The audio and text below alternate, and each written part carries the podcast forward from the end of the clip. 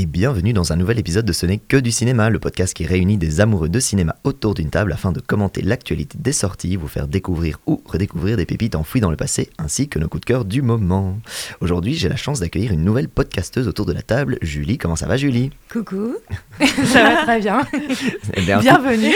Jusqu'à la fin des temps, coucou sera ton premier mot autour de ce micro. ça, c'est fait. Changeons cela. Bonjour à tous.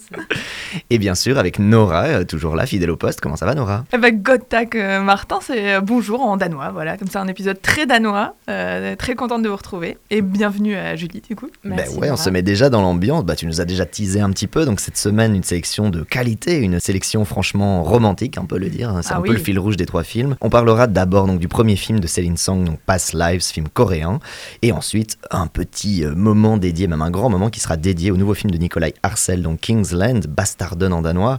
Et puis on s'est dit, bah, c'était l'occasion parfaite de se replonger dans un film qu'il avait fait vraiment connaître à l'international, A Royal Affair, qui était sorti il y a 12 ans, aussi donc du même réalisateur, avec Matt Mikkelsen dans les deux Mhm. cas, dans les deux films. Et donc ce sera notre pépite danoise du passé. Donc euh, voilà, une, euh, une bonne petite sélection pour cet épisode. Est-ce que est-ce qu'on est prêt Oh oui. Oui. pour se plonger dans... Franchement, il n'y a pas de film en anglais, il n'y a pas de film en français. Oh, c'est danois et coréen cette C'est fois-ci. danois On est coréen. Ouais, ouais, non, Belle bon, sélection, on, franchement. on step up le niveau là, dans ce podcast. Allez, bah c'est parti. There's a word in Korean, inyon. It means providence or fate. Do you believe in that? That's just something Koreans say to seduce someone. What a good story this is. Childhood sweethearts who reconnect 20 years later and realize they were meant for each other. In the story, I would be the evil white American husband standing in the way of destiny. Shut up.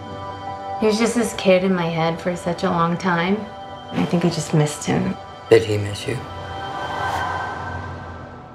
Ils ont 12 ans, Nora et Hansung sont des amis d'enfance, mais les circonstances de la vie les séparent. 12 ans plus tard, le hasard les reconnecte pour un petit temps, mais c'est à 36 ans qu'ils se retrouvent vraiment adultes, confrontés à ce qu'ils auraient pu être et à ce qu'ils pourraient devenir. Bon, c'est le pitch d'Allociné, hein, c'est toujours un petit peu énigmatique, mais d'abord très rapidement, qu'est-ce qu'on a pensé de ce Past Lives, donc premier film de Céline euh, Song?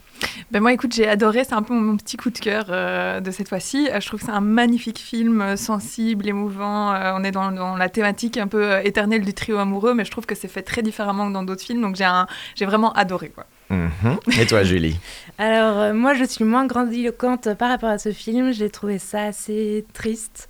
Euh, j'ai trouvé que c'était très pudique et qu'en fait, ça manquait d'amour pour un film d'amour. Oh là là. On va Oh, la punchline est déjà balancée.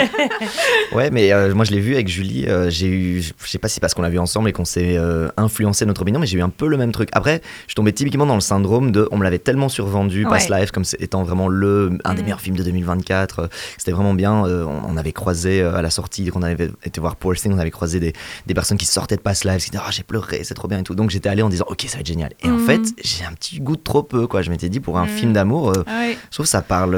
Euh, Je pense qu'eux aussi ont un goût de Ouais.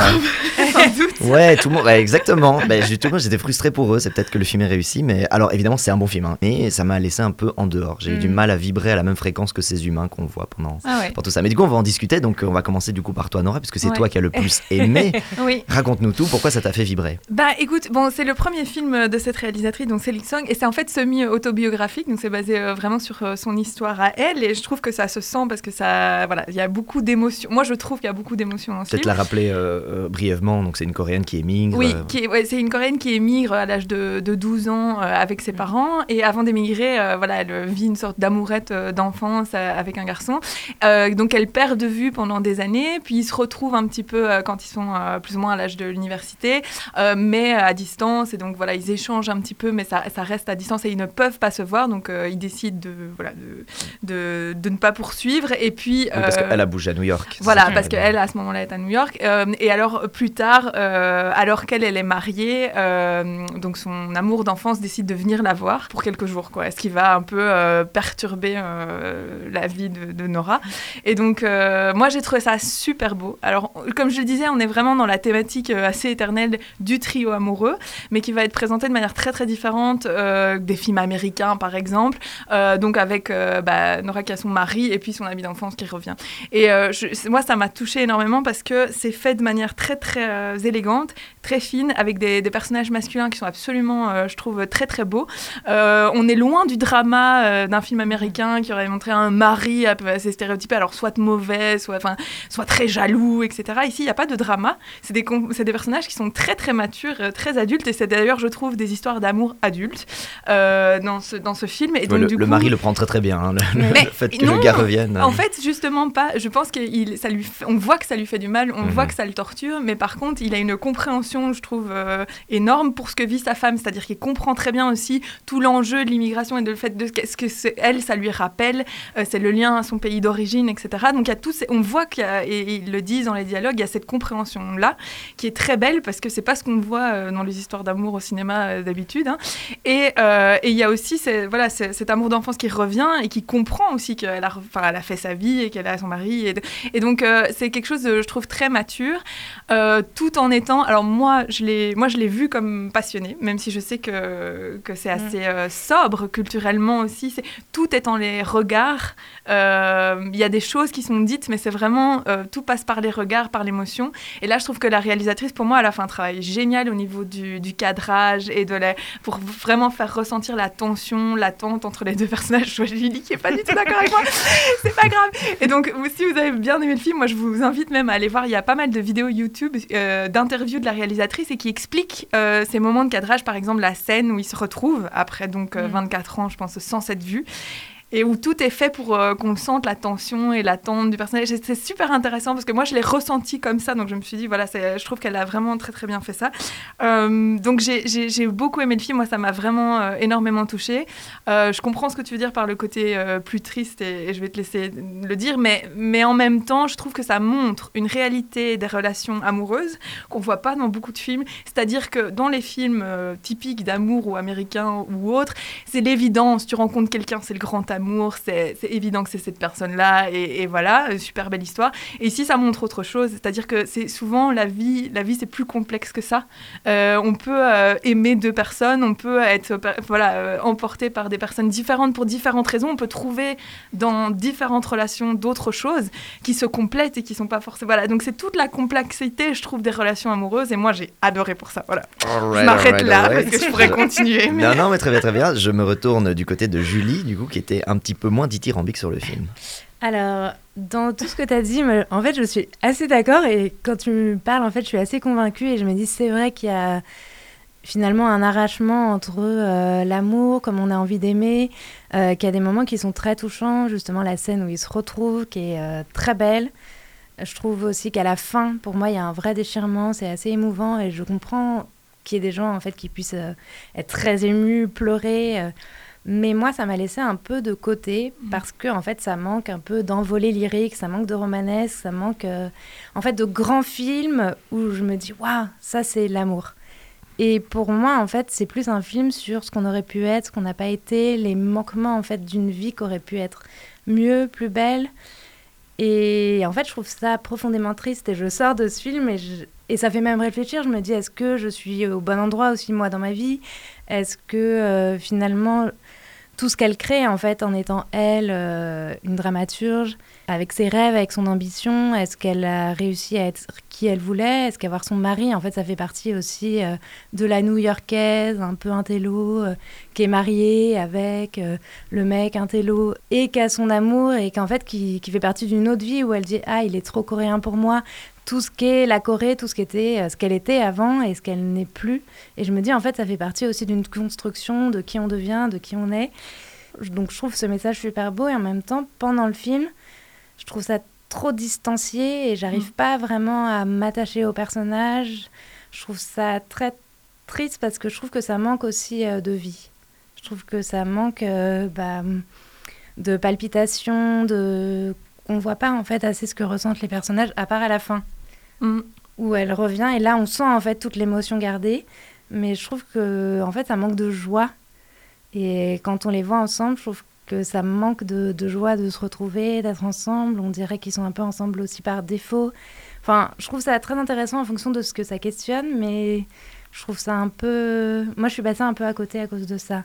Ça m'a pas. Ça manque d'envol. mais je comprends parce que c'est tout dans la retenue. Euh, donc, donc je comprends tout à fait pourquoi euh, Mm. certaines personnes ne peuvent pas rentrer dedans. Après, moi, j'ai ressenti la tension, tu vois, de Mm. pendant tout le film, justement, des émotions qui sont gardées et qui sont retenues. Je trouve que c'est très bien joué.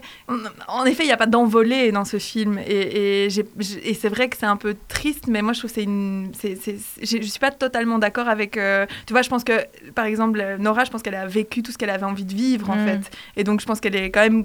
Moi, j'ai l'impression qu'elle est quand même contente de ça et qu'elle a, elle a réalisé ses rêves et tout ça. C'est juste, ça, ça pose le questionnement de trajectoires différentes qu'on peut prendre dans une vie. Et ce qui est Mm. la réalité, tu fais des choix et puis tu renonces à, certains, à, certaines, voilà, à certaines possibilités. Mais J'ai une petite euh, question pour vous. Nora, là, elle a 36 ans quand on la quitte à la fin du film. La Nora de 40 ans ou de 45 ans, elle est avec qui? Parce que moi, j'ai eu l'impression à la fin de ce film qu'elle sera ni avec l'un ni avec l'autre. La Nora de 40 ans, elle, elle aura trouvé quelqu'un d'autre. Mais vraiment, est-ce que tu vois ce que je veux dire? Oui. J'ai l'impression que finalement, son bonheur, il est un pile curseur entre Mm. les deux. Parce que finalement, les deux représentent aussi les deux pays. Je trouve que le film était moins une histoire d'amour qu'une histoire de déracinement, d'abord avant tout. Oui. Parce que moi, je trouve que ça m'a plus parlé sur ça, et ça m'a plus parlé, comme tu disais, sur les manquements, sur le fait que tu t'abandonnes un peu tes espoirs, tes, tes trucs. J'ai l'impression qu'elle a un peu laissé de côté son Mm. âme d'enfance, ou ce qui la faisait vraiment vibrer. Il y a un moment donné où on, on parle des prix. Donc au début, tu sais, à 12 ans, elle est première de classe, elle a plein d'ambitions, elle veut bouger pour avoir le meilleur prix euh, là-bas aux États-Unis euh, de dramaturgie. Puis quand il se retrouve 12 ans plus tard, c'est euh, ouais, maintenant j'ai changé, je veux le Pulitzer. Donc elle continue, elle Et à 36 ans, genre, ah, j'y pensais même plus. En fait, j'ai oublié cette idée, j'ai même plus envie. Et euh, même avec lui, ça fait 12 ans qu'elle est mariée, t'es un peu genre. Enfin, 7 ans qu'elle est mariée, t'es un peu genre. mhm. Et moi, je, je trouve pas qu'ils s'aiment. Enfin, c'est une forme d'amour, ok, oui. Ouais, là, je suis pas d'accord. il est là avec sa PlayStation c'est- 5 tranquille en train de chiller. C'est vrai que tu ouais, vois un peu mais le c'est la couple, réalité c'est du la couple. réalité du couple. Attends, ça fait sûr. 12 ans qu'ils sont Ouais, ensemble. mais tu sais, quand elle lui dit- pardon. C'est vrai, c'est vrai. Mais- Ça veut pas dire qu'on s'aime pas. Moi, c'est pour ça que je suis. Non, je dis pas que c'est. Rien à... Pas de lien logique entre s'aimer et la PlayStation 5, mais ce que je veux dire, c'est que. c'est que. Ou, ou peut-être. euh, Est-ce qu'on est en train d'ouvrir une porte tu Non, vois, non, c'est non, pas- non. Il ne s'aime plus. Mais c'est parce que justement, même quand ils, même quand ils en, en discutent, donc le moment, il y a, c'est, c'est la meilleure scène pour moi du film, c'est la conversation dans le lit Ouais. euh, entre elle et son mari. Et on va pas la spoiler parce qu'elle est vraiment magnifique, mais elle soulève toutes les bonnes questions à cet endroit-là. Et j'aurais voulu que le film parte de là et développe à partir de là. Parce que là, ça, ça, ça mettait les, les, les- les doigts aux bons endroits, pas de blague. Euh, mais par contre, le reste du film, non, quoi. Le reste du film, Elle a mis non. Il n'y longtemps à venir à un moment parce que je Il n'y a pas de doigts au bon endroit. euh. Non, non, et je trouvais que ça, soulevait les, les- les bonnes choses et voilà, je- frustré, ouais, frustré parce que ça m'a ça m'a fait vraiment écho à un autre film euh, c'était simple comme Sylvain. C'est aussi un trio qui interroge le Mhm. couple et parce que t'es- tu, tu tombes amoureux de quelqu'un d'autre, une personne tierce, et puis elle va questionner plein de choses. Mais il y avait vachement plus de fuego, quoi. Il y avait plus de Ça trucs. manque un petit peu de côté charnel. Ah, mais il y, a- rien, quoi. Il y a rien, quoi. À un moment Oui, donné, l'humanité, c'est tout aussi. est là, mais bon, tout est là pas. quand même, je trouve. Peut-être dans la culture coréenne ça, aussi, euh, à ce point d'être pudique. C'est vrai qu'il y a peut-être un côté, on connaît, moi je connais pas bien la culture coréenne, mais Oui. il y a peut-être il y a une retenue clairement qui m'a l'air d'être asiatique aussi, mais. Ah, Mais pendant- ouais, j'étais frustré un petit peu. Quand Mais même. quand même, là, je suis pas d'accord, tu vois, sur le côté avec la relation avec le mari. Moi, je trouve qu'ils ont une très. Enfin, on Mhm. voit qu'ils ont une relation et une complicité très Mature. forte. mature. ouais, Mais c'est des relations adultes matures pour moi. C'est-à-dire très que, intello. euh, Ça manque Oui, de. ça manque de corps, de bah, c'est juste qu'ils n'ont pas filmé les- le sexe, quoi. Mais Non, mais ça- même dans la manière, justement, moi, je trouvais dans la manière dont c'est filmé, je trouve que c'est vraiment filmé de loin. C'est aseptisé un peu. C'est un peu aseptisé, euh, c'est assez plat en fait. Ça manque de relief et pour moi justement ça manque de corps, de chair, euh, de lumière en fait. Ouais. Euh, J'ai l'impression qu'il fait jamais beau, qu'il n'y a jamais de, de soleil. De... Enfin, C'est vrai. euh, c'est assez, filtre- gris en un fait. peu gris, ouais. Et, ah, c'est un peu gris, ouais. Mm, mm, Et donc c'est très aseptisé, très gris, assez sombre, assez triste. Même ils sont habillés de manière assez terne. Enfin, il y a un truc vraiment très terne. Ils parlent derrière des ordinateurs. C'est assez lointain et ça, Mm. ça, ouais, ça manque de, de chair, de peau. Même pas forcément de sexe en fait, mais de, de connivence. euh. Et donc Ouais. la, la Nora de 45 ans, elle est avec qui C'est une bonne question. euh, c'est une bonne question. On sait, on sait pas répondre, mais c'est Mhm. vrai que la, la scène de fin est, euh, est très forte, je trouve. Et c'est vrai que je suis d'accord avec toi. Peut-être que ça va l'emmener ailleurs après. Moi, je pense pas qu'elle qu'elle est destinée à finir avec euh, le gars coréen, clairement, parce qu'elle est trop différente. Non, Comme elle dit, j'ai laissé la fille dont t'es tombé amoureux Oui, là-bas et je ne suis plus cette fille-là. Et c'est vrai, c'est normal quand t'as vécu ce déracinement deux fois, c'est normal. Mais je trouve que leur couple, je le vois pas durer euh, 20, ans- 20 ans encore. Ou alors, il peut, mais alors elle va se résigner totalement. Donc ça, c'est son choix, elle. J'ai l'impression qu'il y a un choix sur la résignation et qui, moi, m'a bouleversé un peu, tu vois. Mhm. Après... euh, Et encore, il n'y a pas d'enfant dans l'histoire, tu vois, Ouais. mais j'étais un peu genre, la vie est courte à un moment donné, euh, faut vivre un peu, tu vois, j'avais envie de les pense- secouer, quoi, de, qu'ils fassent des shots de tequila, et qu'ils, tu vois, à nouveau, même la scène où lui boit avec ses copains, c'est, c'est pas Ah filmé oui, gay, oui, oui. quoi. Ils sont boivent. tristes. Même ça, c'est triste. J'ai j'ai jamais vu une scène de picole entre potes non, mais aussi parce que mal. le message, euh, quand même. Tu vois, qui passe pas. Je suis malheureuse. Ouais, malheureux. Non, mais parce que l'angle, l'angle, c'est que ce gars, euh, toute sa vie, et ça, pour moi, c'est vraiment le truc triste. Pour moi, je, je trouve ça plus triste pour lui, Ouais, lui, que pour elle, parce qu'elle, elle, pas la avance page, dans lui, sa vie. terrible. Mais lui, il est toute sa vie en espérant de la retrouver. ouais. Ouais, ouais. Il veut la retrouver. Et donc, c'est ça qu'on montre avec le- les scènes de Beverly. C'est que même en étant loin, même en n'ayant pas, en n'ayant pas revu la nana depuis des années, etc., ça me pète même ses relations Mhm. actuelles parce qu'il n'arrive il arrive pas à se projeter avec quelqu'un d'autre. Donc, ça, c'est pour moi, c'est le Ouais. truc le plus déchirant du film. C'est que lui est vraiment dans l'espoir éternel de la retrouver, quoi, presque. Mais pas tant que ça, parce que quand il la retrouve enfin, donc après 12 ans, la première fois, il dit oui, on pourra se voir, mais dans un an et demi. Enfin, quelqu'un qui veut vraiment retrouver quelqu'un, il prend un avion et il va la voir. Donc tout reste en fait quand même assez platonique. On se dit, Ouais. mais en fait, s'il avait vraiment voulu que cette histoire euh, continue, Mais ça aussi, On n'est pas au c'est 18e danois, hein, on peut. Mais je prendre me un demande, avion. tu On vois, peut ça, je me suis demandé si c'était pas culturel, financier. euh, Enfin, tu vois, Aussi, il y a, oui, il y a- lui, il y a il une grosse pression. parents, il, euh, il est- oui. il veut, il veut quand même s'en sortir. Il veut faire des bonnes études. Il veut gagner sa vie. Donc il y a un peu tout ce côté-là, quoi. mais il aurait pu venir la voir. Moi, je voulais juste Oui, dire oui, oui. quelque chose. Et après, on clôture. Euh, bah moi, ce- justement, ce thème m'a fait un peu penser à Sur la route de Madison, le fait de Oui. pouvoir euh, accepter ou non de partir avec quelqu'un qui nous emballe plus et qui nous fait plus vibrer et finalement faire vrai. des choix de raison en fait. Et c'est, enfin, moi je pensais à, à ce film et je me disais c'est quand même une antithèse par rapport euh, justement à La relation la, à la passionnée. relation passionnée. Mm. Après, c'est peut-être vraiment un truc qu'on peut laisser à ce film-là, c'est que c'est une façon différente de traiter de ce triangle amoureux. Oui. Finalement, ça reste une sorte Oui. de triangle Oui. amoureux. On en a déjà vu 47 000 au cinéma, euh, plus ou moins bien faite. Celle-là, elle est différente. Et c'est quand même pas mal en 2024 de faire un truc qui est. on- Enfin, on peut pas prévoir la fin en vrai. Il y a plein de moments où on sait pas On ce sait qui va pas se ce qui va se passer. Voilà. Et- Ça, c'est pas mal. En vrai, je me suis pas ennuyé du tout. C'est juste que je suis sorti avec un. J'ai Ouais, envie de secouer tous les personnages Tu à la vois, fin. mais- autant Poor Things, la semaine passée, on a parlé de Poor Things avec des personnages masculins horribles, Ouais. enfin vraiment assez Oui, minables, etc. Ici, quand même, allez, c'est des beaux personnages masculins, quoi. Des Mhm. hommes Ils sont vraiment délicats. dans- qui sont forts, délicats dans la compréhension, matures. Enfin, je euh, moi, je trouvais les personnages ma- masculins magnifiques. Mhm. Eh bien, bon, ben, Voilà. on recommande quand même d'aller voir Past Lives. Moi, je recommande. Moi, moyennement, je dirais que pour y attendre qu'il arrive sur une plateforme. non, non, non, mais quand même, ça reste un très très beau film. En tout cas, pour un premier film, en vrai, on critique, on critique, Mm. mais la critique est aisée. Mais bon, Mm. vas-y, on n'a pas encore fait de film nous-mêmes, donc euh, voilà. Mais donc, euh, quand même, une très très très très belle réussite pour euh, Céline Song, même si, voilà, ça nous a laissé un petit peu en dehors, à part pour Nora qui a adoré. mais du coup, sans plus attendre, on va rentrer dans le vif du sujet du Danemark. Nous arrivons euh, 300 ans dans le passé pour parler de Kingsland.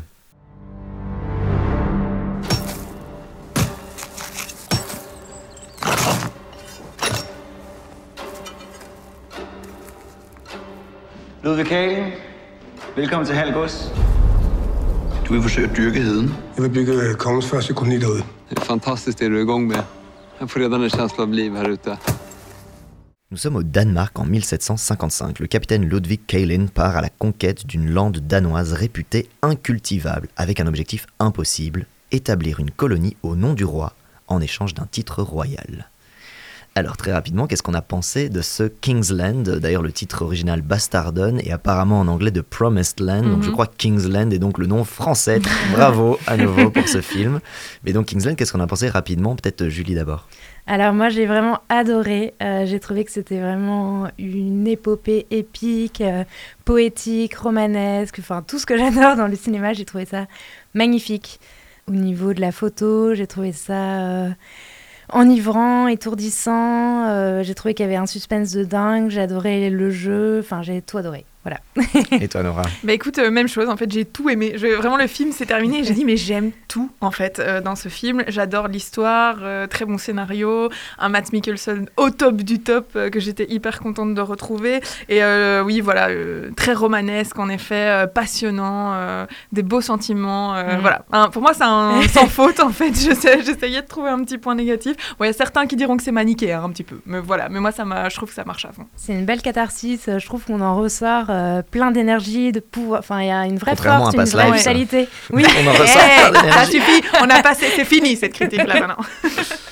Eh ben, moi j'ai adoré aussi, franchement j'ai pris euh, une énorme claque, je crois vraiment que ça va être dans mon top 5, en tout cas pour le moment il est largement dans un top 5 de cette année, Ouais. ok on est au mois de janvier, mais je crois qu'il va y rester longtemps parce que vraiment c'était magnifique, Euh, j'ai découvert vraiment le, le- moi j'avais pas vu un Royal Affair dont on va parler après, Ouais. je connaissais pas du tout le cinéma de, de, de ce gars, j'ai vraiment vraiment vraiment adoré, tout est parfait, Matt Mikkelsen il est, il est Tellement nouveau- charismatique. c'est le king, y a rien à faire, hein, Ouais. c'est- il Un est pas le meilleur pour rien quoi, ouais il est... euh, non, non, c'est c'est sublime. J'ai j'ai adoré le fait, euh, bah, après j'ai plein d'anecdotes, mais que ce soit filmé à l'endroit Oui. du fameux, euh, de, de la fameuse première colonie. Ils ont réussi à avoir Mhm. les autorisations pour venir là. Donc le paysage qu'on voit, c'est le paysage qui est autour de là.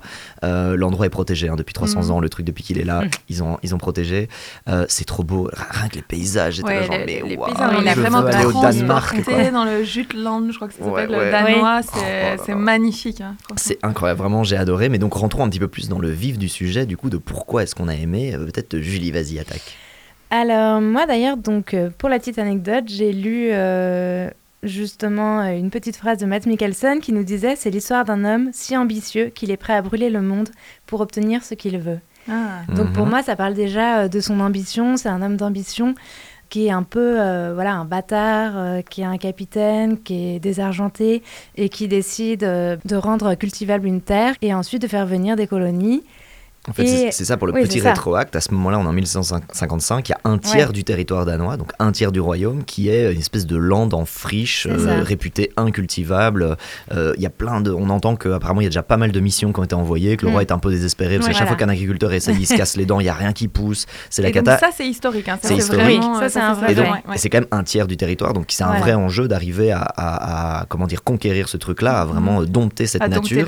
D'ailleurs, c'est une des premières phrases du truc, la lande ne se laisse pas apprivoiser Ouais. ou quelque chose comme ça. Et, et en plus de ça, c'est pire que ça, c'est qu'il y a plein de gens, tous les gens qui sont hors du système de- du royaume, donc des brigands, ils appellent ça, euh, tous des gens un Mm. peu outlaw, Ouais, outcast, qui eux habitent sur cette euh, friche Mm. dans des cabanes et des machins, et rendent en plus la vie impossible de ceux qui essayent Voilà, de façon de officielle de euh. s'installer. Et donc il y a en plus une vraie menace sur Mm. la sécurité, euh, tu, tu te fais tuer pour, pour un oui, pour un non. C'est un ce peu un western danois. C'est un peu le west. C'est exactement, c'est une forme de western danois, exactement dans la grande ruée vers l'ouest aux États-Unis, un milieu très hostile, très aride. Mais oui, et en plus c'est aussi un thriller, enfin Un film d'aventure, Avec Ouais. un vrai méchant, Un bien vrai- méchant, vrai méchant. comme on n'a plus vu depuis longtemps. voilà Oui. qu'on adore détester Ouais. et qui est enfin qui est assez terrible et moi ça m'a rappelé aussi hein, le film Brimstone où il y a aussi avec un très méchant euh, Guy Pearce euh, qui est très très très, très méchant et, et euh, cruel et enfin vraiment des scènes d'une horreur assez épouvantable je trouve et dans Brimstone et dans ce film Mm. assez insoutenable. Donc moi j'ai adoré euh, parce que j'ai adoré en fait les personnages. J'ai trouvé qu'ils étaient très complexes, que ce soit d'abord euh, celui joué par Matt Mikkelsen qui est assez intense et qui en fait va évoluer pendant tout le film. Et ça, je trouve que c'est très beau parce que c'est un homme en fait qui est très seul et qui pense qu'il peut vivre sa vie seul et tout construire seul, qu'il a besoin de personne et il va employer des gens et en fait il va se lier euh, d'amitié, d'amour et même créer un lien filial avec cette petite fille Ouais, qui est euh, gitane euh, Ouais. qui est très très émouvante en fait. Et on va se rendre compte que au-delà euh, finalement son rêve c'est pas finalement juste de voilà de- d'avoir son titre de noblesse. Son rêve aussi c'est de créer un monde euh, à lui et d'avoir euh, des liens avec les autres et, euh, et c'est ça qui est hyper beau c'est que c'est un personnage hyper complexe hyper ambitieux Mm. et au final, l'ambition se perd un peu par rapport euh, au lien euh, qu'il va créer avec les autres. Et c'est ça qui est hyper beau parce qu'on voit vraiment euh, tout ce qu'il apprend. Pour moi, c'est Ouais. vraiment aussi un récit d'apprentissage. Enfin, c'est hyper touchant, hyper émouvant. Enfin, je- Ouais, non, non, mais complètement. Complètement. Je trouve, les, bah, juste pour rebondir sur ça, mais Matt Mikkelsen, il est d'une justesse dans son Ouais. jeu. Ouais. En fait, il évolue, mais vraiment petit Mm. à petit, par des tout petits cordeau, détails. euh, Exactement, entre le personnage qu'il est au début, Oui. c'est genre, ok, euh, très froid. très euh, froid, euh, mm. si jamais j'y arrive, je veux devenir un noble avec des titres et des domestiques. Donc Oui, il est très, euh, très intéressé. très euh, ouais. pragmatique, très voilà. Il, en fait, il a une revanche à prendre contre le monde, hein, globalement. Ouais. Euh, il est déjà très arriviste parce qu'on se rend compte qu'à la base, c'était un jardinier qui arrive à monter capitaine, ce qui est déjà, mm. euh, tu vois, il y a cette phrase énorme, genre, euh, vous avez mis combien de temps pour faire ça? 25 ans? Oui, chez les nobles, ça nous prend deux mois. Tu vois, la phrase, elle est énorme, tu vois, dans ce Danemark, exactement. euh, il a envie de bouffer le monde et en même temps il évolue mais tellement, tellement c'est hyper humaniste. Oh, J'ai euh, adoré. Et ouais. toi, Nora, vas-y. Oui, bah, en fait, je suis tellement d'accord avec vous que j'ai peu de choses à rajouter. Finalement, je- c'est ça que je voulais dire par les beaux sentiments aussi. C'est toute la Mm. beauté des relations qui se créent euh, petit à petit. Et donc, euh, j'avais lu une critique qui disait que c'est une fable fascinante sur l'obsession. Mhm. Euh, clairement, c'est aussi la, bah, c'est à la fois une bataille contre la nature, mais aussi ce, ce combat entre ces deux hommes, donc le propriétaire, enfin qui s'estime propriétaire des terres et de la lande, et puis lui qui veut, qui veut conquérir, dompter ce territoire. Donc ils sont tous les deux prêts à tout en fait. Et donc il y a aussi beaucoup de fierté, euh, d'ego. mm. Euh, mais finalement, ce personnage évolue de manière très très belle au fil des relations qu'il tisse. Donc euh, oui, ça nous prend les triples et le cœur et le ventre et tout avec euh, ce film. C'est le moment d'apporter euh, quelque chose que je trouve extrêmement remarquable dans le film, c'est le rôle donc d'Amanda Collin, donc qui joue Oui. le, le- d'abord. en fait, c'est ça qui est génial, c'est que c'est d'abord un personnage, on a l'impression que c'est personnage secondaire Oui. plus plus plus, que dans sa première Et scène elle est à ouais. peine remarquée, on remarque plutôt d'ailleurs son mari à ce moment-là, et qui devient euh, quasi l'héroïne du euh, film oui, dans un certain sens, euh, dans, allez sans spoiler tout, mais presque un ange de la revanche à un moment donné. Ouais. C'est vraiment, elle va, elle va agir de façon très très puissante à un moment donné, euh, avec un truc très visuel, très graphique. Vraiment, c'est l'ange descendu du ciel pour venir rétablir la justice dans un truc qui est extrêmement injuste. Ce personnage qui est à la fois très très discret, ils l'ont fait exprès Ouais, de l'introduire sans ouais. panache du tout. Mais dès le premier regard, on voit qu'elle est à la fois d'accord et pas d'accord avec Mhm. lui, qu'elle a déjà sa propre personnalité et elle va devenir un rôle incroyable. Par ailleurs, une jeune Ouais. actrice qui tient tête à un Mads Mikkelsen quand même. Il, il expliquait en interview qu'il y a un truc qui est compliqué au Danemark, c'est tous les acteurs qui se pointent devant Mikkelsen, ils ont quand même la pétoche. Et c'est vrai, Ouais. t'es devant impose, ouais. The Oui. Monstre, t'es devant ton meilleur acteur euh, du pays, la fierté nationale connue partout. Et donc, euh, à nouveau, euh, que ce soit l'antagoniste qui, pareil, euh, ils ont fait un casting de fou et c'est le seul qui était là, chill. Enfin, il a dit, ouais, ouais, en fait, j'avais la pétoche, mais il a, il a Oui. convaincu lors du casting pour jouer l'antagoniste de Matt Mikkelsen. Par ailleurs, les deux hommes s'adorent, ils se font des câlins tout le temps. Oui, parce qu'il est incroyable, l'acteur aussi. Hein, tous, tous, tous, ce casting danois est incroyable. Mais elle, et donc ce personnage féminin, vous en avez pensé quoi? Écoute, je peux juste. Parce que moi, c'est j'ai adoré, parce que dans, dans le cinéma d'Arcel, on retrouve ça aussi dans Royal Affair. Vraiment, la place des, des femmes, c'est une thématique super importante et qui traite. Et donc, les femmes sont prisonnières de la société, des hommes. Mais à chaque fois, c'est des personnages féminins très forts qui euh, se battent et qui luttent pour. euh, Et qui sont des agentes du changement. C'est elle qui oui, change les c'est choses. c'est elle réalité. qui porte Oui. aussi beaucoup de choses en fait. Et donc on voit ça, euh, on voit ça dans les deux films, dans Royal Affair Mm. dont on va parler après. Et donc moi, ça- évidemment, ça me touche et ça me parle aussi très très fort. Personnage féminin hyper intéressant. Moi, ce que j'adore, c'est qu'en fait, au début, quand on la découvre, en fait, moi, je l'ai trouvée très charismatique. Je me suis dit, cette personne-là va devenir une héroïne du film. Ah, tu l'as vu direct. Ouais. enfin, je me suis dit, waouh, quel charisme. Juste, elle est arrivée euh, Ouais. toute sale, euh, voilà, une paysanne. Et je me suis dit, on va faire un enjeu euh, de ce personnage. Et justement, je trouve qu'elle évolue aussi, elle, vachement fort. Parce que, euh, voilà, c'est une femme euh, un peu de tête, mais aussi qui va s'adoucir, qui va vouloir créer quelque chose. On voit vraiment euh, le changement aussi et le jeu.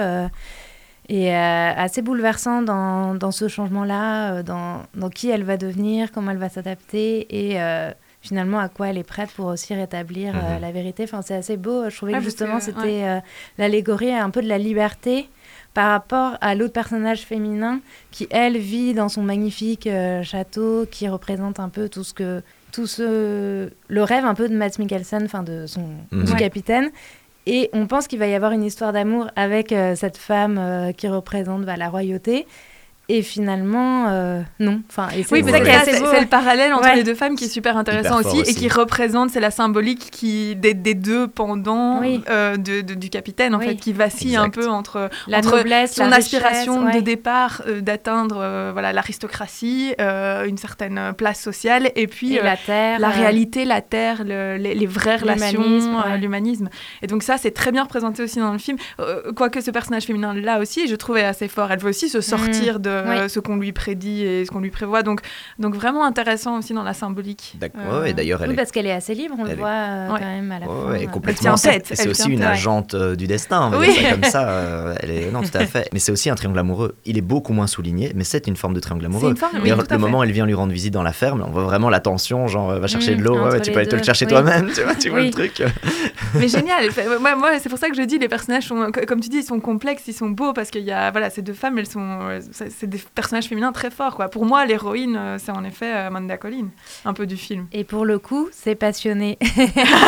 Enfin, pour moi, c'est vraiment aussi un film euh, Ouais. d'am- d'amour, pas par rapport forcément à la relation, mais d'amour par rapport à la nature, vraiment au lien en fait, un film de, de lien, de, un film familier, enfin par rapport à la famille, Oui. à tout ce qui va nous, nous Ouais. épauler, nous aider. Un Et- film de retour à l'essentiel, Ouais, je trouvais. ouais. Les choses essentielles. Il y a un côté, euh, le, le personnage principal, il est, il est presque trop parfait. Enfin, je trouve, hein, il est presque trop parfait dans sa détermination. Dans... Ça, c'est hyper inspirant, quoi. Ça te donne envie de, de, de, de- Mm. comment dire, d'évoluer dans tes projets encore plus fort. Tu vois, après ça, si, ça, si lui il peut faire planter des patates dans un truc qui pousse pas, je peux Oui, faire en euh, sorte que ce podcast soit écouté par un million de gens à Bruxelles. Exactement, allez, let's go. Non, et à la fois, quand même, euh, il y a aussi ce message de l'obsession, euh, Mm. jusqu'où tu vas, enfin, qu'est-ce que Oui, tu que- sacrifies ouais. pour l'obsession et pour ton ambition. Il y, a, il y a quand même tout ça aussi derrière, donc. euh, Oui, ouais, parce qu'à un joli. moment, on se dit, il faudrait s'arrêter là, euh, stop, Ouais, c'est fini. Enfin, il y a quand même des scènes euh, très très dur. oui, Ouais. qui sont très violentes, où on le voit, en fait, même lui, et euh, il reste toujours très digne. Et c'est ça qui est super beau de se dire jusqu'où il est prêt, en fait. euh, Mm. Et finalement, la fin est super belle, je trouve. Mhm. Ouais, ça, la fin est très belle. Bah de ouais, se ouais, c'est- dire, euh, Non, c'est clair. il a appris autre chose, en fait, pendant son chemin. euh. Et il il est complètement capable parfois de prendre des décisions qui nous apparaissent comme dures, vraiment. Genre, Ouais. enfin, on n'a pas cité euh, le moment tragique, mais euh, il y a- il y, a quelques moments tragiques. Et Après, genre, il est ouais, dans la bande-annonce. Ah, il le fait parce que c'est ça où, en fait, il est capable de poser des actes forts parce qu'il il voit, il se projette et il sait qu'il faut tenir cette position-là pour pouvoir réussir trois mois plus tard, deux mois plus tard, etc. Il y a plein de moments, genre, pour les pommes de terre à un Oui, moment donné, oui. voilà. Euh, Enfin, il y a plein de choses comme ça. Je vais pas raconter les, les histoires, mais c'est une histoire de patate. Hein, on l'a pas dit, mais- Histoire de patate. et on l'a pas dit non plus que c'est tiré d'un livre. hein. D'ailleurs, le Oui. livre a un titre différent, ce qui montre aussi l'angle qui était Mm. peut-être pris, qui était peut-être plus autour de l'histoire d'amour à la base. Oui, voilà, je pense quoi, que le film a pris le capitaine. le capitaine et, Et Anna. Anna Et Barbara. Ouais, Barbara, donc, euh, Anna Barbara. Anne Barbara. Donc sans doute, j'ai pas, pas lu le livre, mais sans doute que le livre était plus centré peut-être sur l'histoire d'amour entre les deux, tandis qu'ici l'angle du film est, est différent. C'est, euh, au départ, c'est vraiment oui. entre ces deux hommes, hein, Oui. euh, le, le Oui, focus oui. du film. Donc, euh, Exact. Et ben, est-ce qu'on a encore des petites choses à dire Oui. sur ce film? Vas-y. Euh, moi, je voudrais juste parler de l'image, ah oui. de la Bah ouais. photographie qui est absolument magnifique.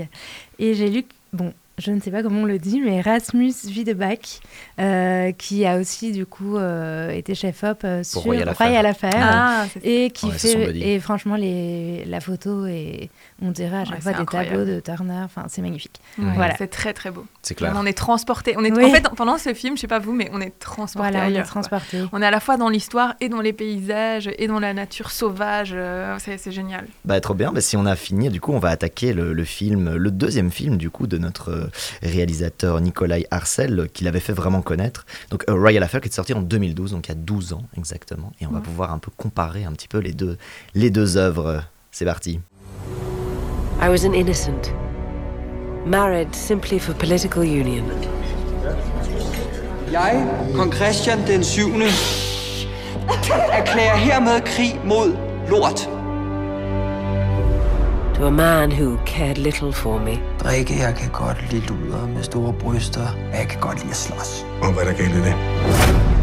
Hvorfor var det lige mig, der skulle have den kedelige gås, hva'? Gør hende sjov. Jeg vil gerne have en sjov dronning. As Struense's influence grew, his grip on the king tightened. Jeg tror, du kan blive en fantastisk konge, Christian. But while he gave Christian back his mind, what he gave to me was more powerful and far more dangerous. A Royal Affair, donc le petit pitch. Nous sommes au Danemark en 1770. Vous m'arrivez parce que j'ai fait affaire, c'est ça?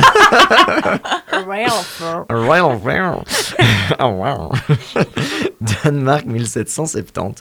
La passion secrète qui lie la reine Caroline Mathilde au médecin du roi, l'influent docteur Struensee, va changer à jamais le destin de la nation tout entière. C'est à nouveau une histoire vraie.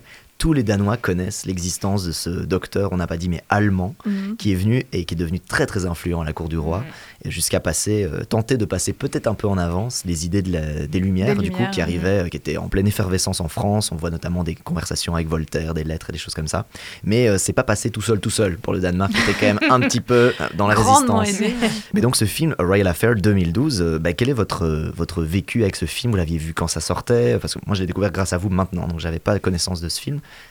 Euh, Nora, Mais moi, je l'ai, je l'ai pas découvert à sa sortie. Je l'ai découvert il y a quelques années euh, parce qu'il était sur Netflix, en fait, simplement. Et euh, j'ai, j'ai vraiment adoré, j'ai accroché. Et puis, je l'ai vu, je pense que je l'ai vu 4-5 fois depuis.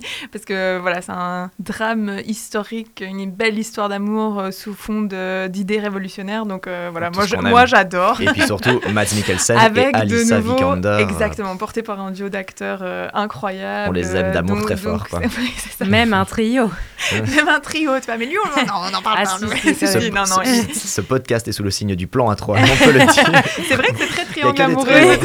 Non, vraiment. Décidément. Euh, oui, non, moi j'ai adoré. Donc je l'ai revu plusieurs fois euh, depuis. Je trouve d'ailleurs que c'est, on retrouve la même patte euh, que Mm. dans Kingsland, avec des méchants très méchants, des personnages super intéressants. mais ici, c'est vraiment centré sur l'histoire d'amour, mais voilà, qui, ce couple qui va, enfin ce couple caché, qui va finalement influencer très très fortement la politique du Danemark vers des réformes Mm. sociales importantes. Donc euh, voilà, comment ne pas aimer, tu vois, cette histoire? Alright, et toi, Julie, quelle est ton Euh, histoire avec ce film? Tu l'avais découvert en salle, je crois, non? Moi, je l'ai découvert donc en 2012 quand il est sorti. Et euh, en fait, sur l'affiche, je me disais, ouais, enfin, il était 21h30, je me dis, je vais peut-être dormir, ça sera peut-être un Ça film d'époque, un peu chiant. et en fait, je, je suis restée scotchée pendant tout le film, j'ai adoré. Euh, j'ai trouvé ça en effet super prenant, comme, euh, bah, comme Kingsland, euh, avec euh, des personnages justement qui évoluent. Je trouve euh, le roi complètement fou qui va aussi évoluer et être aussi un peu plus humain à la fin. Et enfin, plein de choses en fait. la reine Mathilde, enfin Caroline Mathilde. Ca- C'est Caroline pas- à ne Mathilde. pas, Caroline pas Mathilde. avec notre reine Mathilde. c'est ça. Euh, qui évolue. Enfin, je trouve que c'est des personnages qui sont forts, qui sont euh, pleins de fous, que c'est très fougueux, très passionné. Mm. C'est une vraie épopée, que c'est intelligent, que c'est brillant. Voilà, que c'est émouvant, c'est assez passionnant comme film à regarder. Donc euh, j'ai Ouais. adoré. Et c'est- très passionnant aussi. Alors l'histoire, pour recontextualiser, ça se passe en fait par rapport à Kingsland 25 ans plus tard. Donc en fait, le roi qu'on voit dans Kingsland, en fait, c'est le père du roi qu'on voit dans A Royal Affair. Donc le réalisateur a l'air de bien aimer cette euh, période, quoi. C'est son dada. Et, euh, et je trouve super intéressant dans ce film aussi, c'est au-delà de l'histoire d'amour et là où ils vont se retrouver au niveau des idées, Mm. euh, des idéaux, parce que d'ailleurs quand la reine, euh, enfin quand elle devient reine, elle doit laisser tous ses Mm. livres, euh, des lumières euh, au placard. On les Mm. je crois, sais même plus si Ouais, parce on est en euh, pleine censure en fait. voilà, hein, donc le ça. Danemark applique encore la censure des idées, donc le 90% des bouquins sont euh, absolument interdits. Et donc comme elle vient de je sais Ouais, plus quel pays d'Angleterre, d'ailleurs, hein. d'Angleterre, Ouais, mais ouais. elle, elle vient avec tous ces trucs et elle arrive genre ouais, on va vous retirer On lui 90% de votre collection de bouquins. Ouais. ouais. Donc elle se sent aussi On emprisonnée. ce qu'elle est. puis, euh, de nouveau, le thème Mm. d'emprisonnement des femmes, emprisonnée dans cette, dans cette relation avec le roi qui la dénigre Mm. complètement et qui ne s'y intéresse pas. Et puis elle va trouver un allié de poids là, avec, euh, avec le docteur Strun- Strunze. Ouais. Euh, et donc c'est c'est une belle histoire aussi au niveau de- des idéaux qu'ils essayent de défendre. Comment est-ce qu'ils vont tous les deux avec leur ressort personnel, elle en étant la Mm. femme du roi et lui le, le conseiller finalement très très rapproché du roi, roi qui a des problèmes euh, mentaux, enfin qui est totalement instable. Et donc à deux, sous différents, à différents niveaux, comment ils vont influencer euh, la politique du Danemark. C'est aussi un des jeux politiques. C'est c'est Mm. une histoire d'amour, mais il y a aussi beaucoup de jeux politiques. Il y a des thèmes, je trouve, qui sont assez intéressants, qui font quand même écho avec euh, notre époque. Par exemple, tout ce qui est les ragots, comment est-ce que la place des ragots et de la communication Oui. royale influe sur les possibilités euh, qu'ils ont de, mettre en place les réformes. Donc il y a- plein de dimensions dans ce film que je trouve vraiment euh, passionnantes et qui sont, qui sont bien amenées. Quoi. Ouais. Non, non, complètement. C'est moi, moi, je l'ai découvert euh, donc là récemment pour travailler. J'ai alors. Je- trouve que ça se voit complètement que c'est le même réalisateur. On Oui, sent que voilà, il a, il a une fixette sur le, le, le 18e siècle. euh, mais, mais en vrai, en même temps, les films sont pas les mêmes euh, et, et- Non. et je trouve qu'ils se complètent très bien. C'est-à-dire que c'est les Mm. deux revers de la même médaille, à peu près pour la même époque, même s'il y a quand même une petite vingtaine euh, d'années d'écart. C'est que on a vraiment là dans, dans Royal Affair, on est dans les palais quoi. On reste Mm. quasi à huis clos dans ce palais. On est vraiment du côté de la très très très très haute.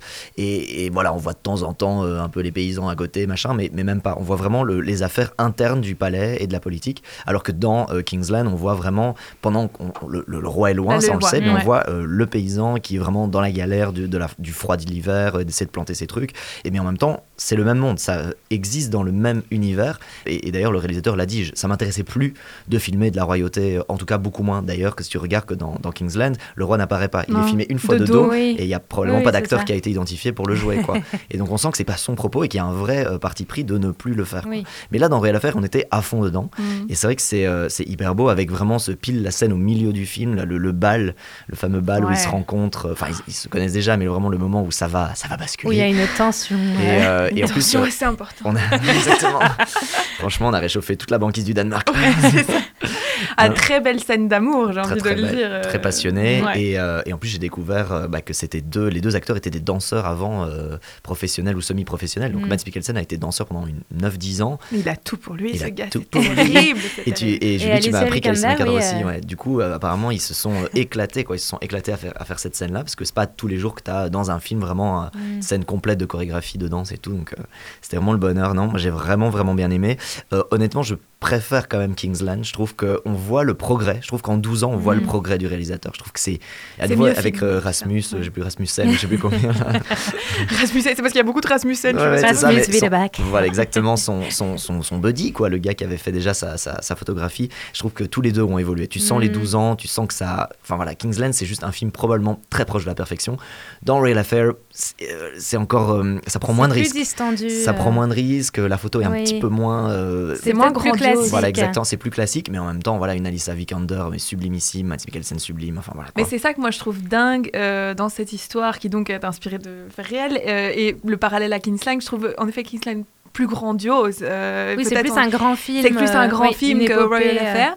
Et à la fois, euh, je trouve par exemple, si tu compares les deux personnages interprétés par Matt Nicholson, dans, dans Kingsland, il est motivé au départ en effet par ses Mm. en- propres ambitions, tandis que dans Royal Affair, là, le, le Dr. Stromsey est vraiment, c'est- des idéaux. ouais, il se bat pour ses idéaux et pour ses réformes. C'est pas tellement pour son ascension propre, moi je trouve. Mais quand même, parce qu'en fait, quand il arrive au début, il est un peu médecin de campagne, il le dit, et en fait, on voit que c'est euh, quelqu'un de très intelligent et qui va justement euh, révolutionner le monde, euh, enfin, Mhm. le monde danois avec ses idées. Ouais. Donc, je trouve quand même qu'il y a euh, une Aussi envie, cette ascension, euh, oui, ouais. euh, qu'aussi, il y a un peu la même ascension finalement euh, de changer de statut. euh, même si on voit que c'est pas son ambition euh, primaire, que c'est pas ça le ça le ronge pas, il y a quand même euh, Mais Ouais. quelle, quelle belle histoire d'amour, quoi. Mm. qui Ouais. est à deux, euh, comme, ils ont, comme ils ont chamboulé, euh, Ah, le, le, le- enfin, le ch- chamboulé Ouais. la société danoise, quoi. Bah, le, moment où la, la fille naît, justement, parce que ça Oui, c'est dans l'histoire, oui. donc il y a les, les deux enfants du roi, mais donc une des deux, la fille, n'est donc pas du roi, c'est bien ça l'histoire de fait. Royal Affair, justement.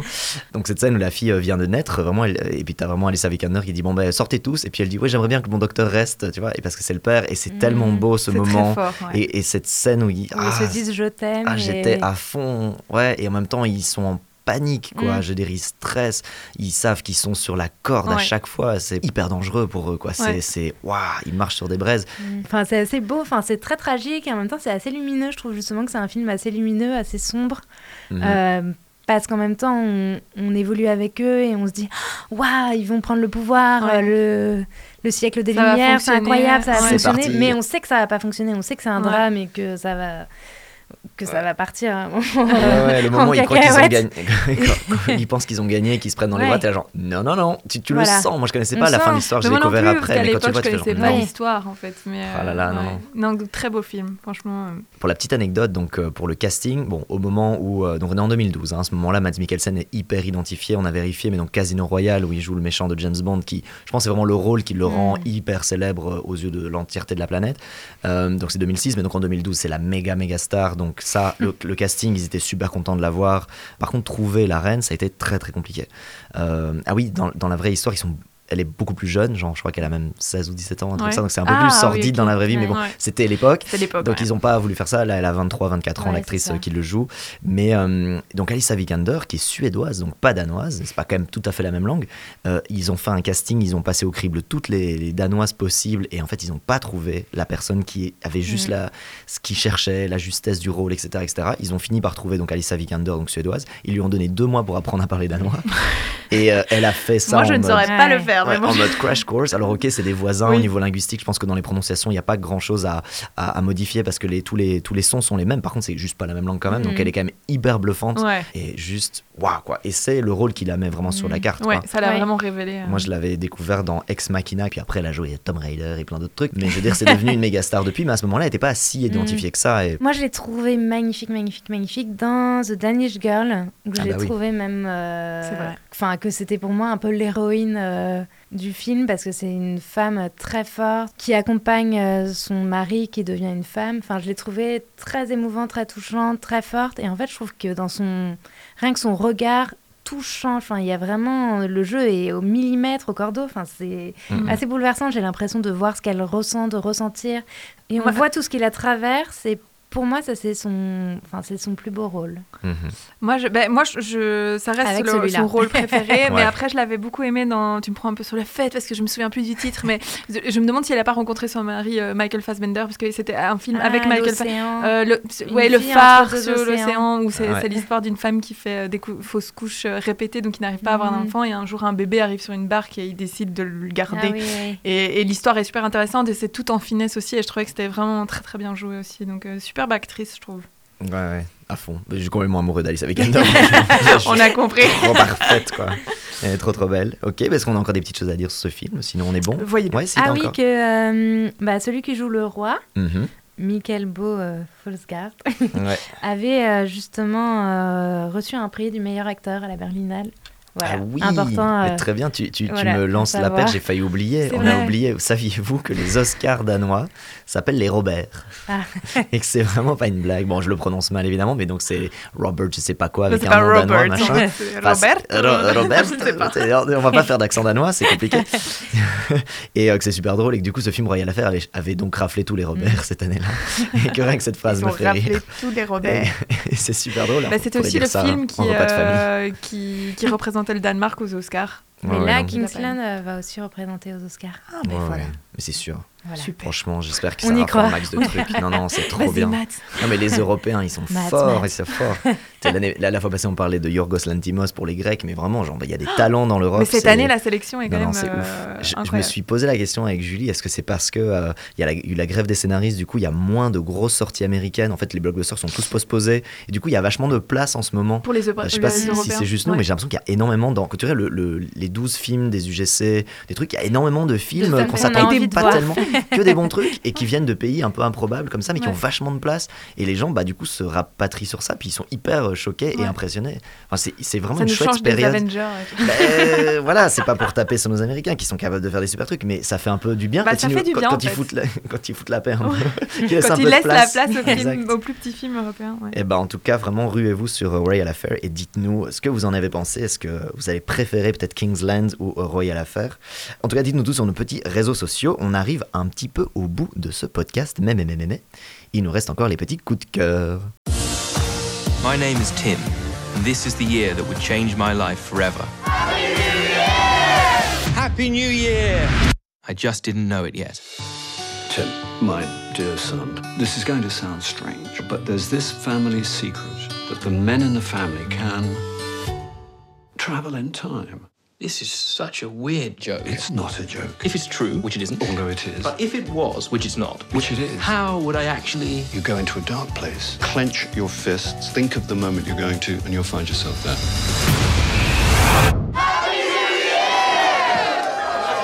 It's gonna be a complicated year. Alors, nos petits coups de cœur, je me tourne tout de suite vers Julie. Qu'est-ce que tu nous recommandes?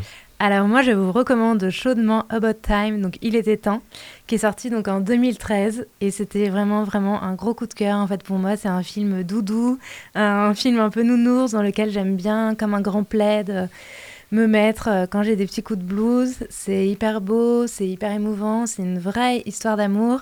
C'est une comédie Euh, romantique. hein. C'est une comédie romantique, mais mais, belle, très mais belle. pas Ouais. que. Il y J'avais a- adoré, je me souviens. il y a quand même euh, un lien entre euh, le père et le fils qui Ouais. est super fort, un lien aussi avec la sœur. C'est Bill Nighy hein, qui joue Ouais. le père. Ouais, génial d'ailleurs. J'ai jamais la- le nom de l'acteur, euh, le gars principal. Donald Gleason. Ah, c'est ça. Et puis et euh, Rachel, McAdams, qui ouais. est très pétillante.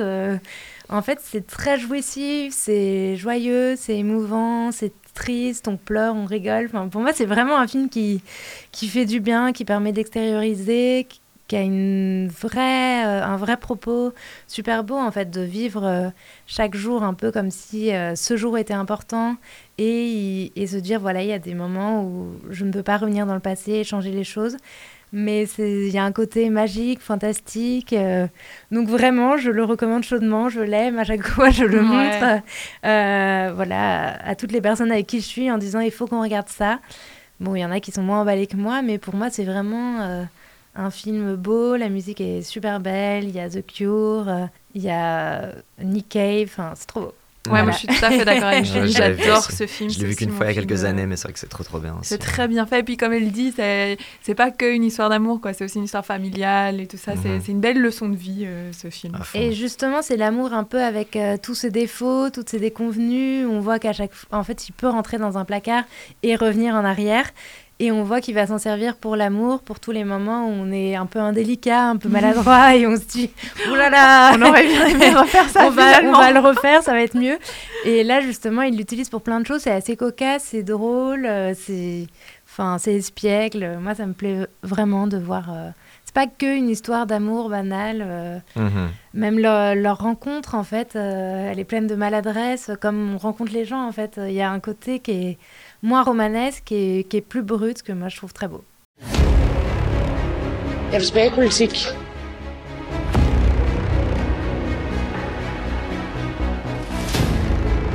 Hvad vil du gøre, hvis du var statsminister i dag? Vi glemmer at tænke på, at lovgivningen det er også den, vi er. Ouais, ben moi j'avais pas envie de quitter le Danemark en fait, j'ai envie d'y rester encore un peu. Donc je vais vous conseiller une série euh, excellente qui s'appelle Borgen. oui. Alors oui, donc c'est le Borgen en fait c'est le nom du château euh, de Christianborg au Danemark qui est en fait le palais royal et qui sert aussi de bâtiment euh, gouvernemental. Et donc c'est une super série euh, danoise qui est créée par Adam Price qui a été diffusée entre euh, 2010 et 2013.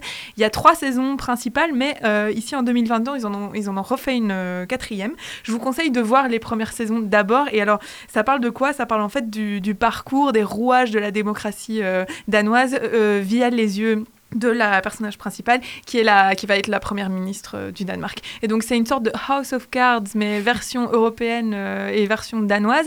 Donc moi je trouvais j'ai trouvé cette série excellente parce que c'est beaucoup plus euh, proche de nous Mm. qu'un House of Cards qui est très américain très noir euh, voilà ou un peu voilà tiré par les cheveux par moment.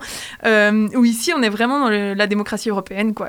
Les discussions entre partis les coalitions voilà. Donc j'ai adoré je le conseille mille fois. Il y a aussi ce côté plus féminin où on voit tiens c'est quoi d'être première ministre mère euh, euh, amante euh, enfin voilà donc il y a toutes ces questions là c'est vraiment une pépite et c'est porté hyper bien par Sitze Babette Knudsen qu'on a Ah déjà vu dans certaines dans certains films français Mhm. d'ailleurs récemment Et qui parle très très bien français. et qui parle super Parce bien français, mais euh, elle campe ce rôle de première ministre euh, à merveille, et donc c'est c'est vraiment une super série. Moi, je préfère euh, même mille fois House of Cards, par exemple. Ouais, et tu, tu- moi j'avais vu la saison 1, je crois seulement la première de Borgen, mais ce qui est génial aussi, et c'est pour ça que je recommande aussi euh, pour nous les Belges, c'est qu'en fait c'est le même, euh, enfin à peu de choses près, le même système politique que chez nous, donc c'est Mm. une monarchie constitutionnelle, et donc ça fonctionne avec coalition, donc euh, voilà, le, le- le moment des scrutins, tu as ton résultat, et il faut trouver une majorité à Ouais, 50% exactement. avec les différents pays, donc il faut faire des accords, il faut faire des compromis, c'est un peu les compromis à la danoise, à la belge, voilà. Exactement, Ils ont pas tout à ouais. fait les, les problèmes linguistiques qu'on peut avoir chez nous, mais euh, aussi avec un roi, etc. Donc c'est assez proche de nous, donc en fait c'est un peu comme si c'était un truc sur la politique belge. Exactement. Et puis c'est- gay, on voit quand même aussi, euh, on est plongé dans Copenhague. voilà, il y a un côté très immersion dans la politique danoise, mais comme tu dis, c'est très européen. Donc euh, moi, je préfère. euh. J'ai un souvenir de dingue de cet épisode où ça se passe euh, sur le Groenland et Oui. ils vont visiter justement. Il fait hyper froid, tempête de neige et ça fait partie de leur territoire. Les gens oublient, mais ça Mhm, fait mhm. techniquement du Danemark un des plus grands pays du monde. Pas par le Danemark, mais parce qu'il possède le Groenland. Donc si tu mets toute la superficie ensemble, ça fait un des pays les plus grands du monde, le Danemark. On l'oublie, mais c'est à Mhm. eux techniquement. Ah, c'est trop bien, Borgen. Et puis c'est- hyper passionnant euh, parce qu'on voit toute la relation avec euh, les conseillers politiques, avec la presse et tout ça. Enfin voilà, c'est passionnant comme série.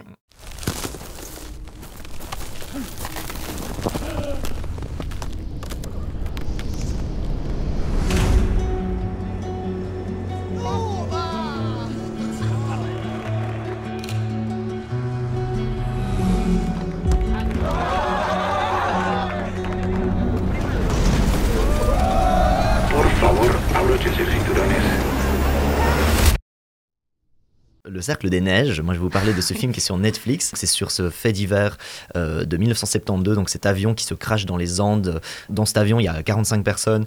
La grande majorité sont des très jeunes, euh, entre euh, 18 et allez, 16 et 25 ans, parce que c'est une équipe de, de rugby qui euh, bah, veut juste se faire un petit trip au Chili. Donc ils partent d'Uruguay pour aller au Chili. Ils sont quasi arrivés, mais au moment de traverser les Andes, et ils expliquent que c'est connu, hein, les Andes, il faut pas la traverser en avion n'importe comment parce qu'il y a un effet d'air qui fait que tout est, tes avions sont absorbés, enfin sont, sont happés par euh, happés, je ne sais pas pourquoi j'ai fait un H comme ça.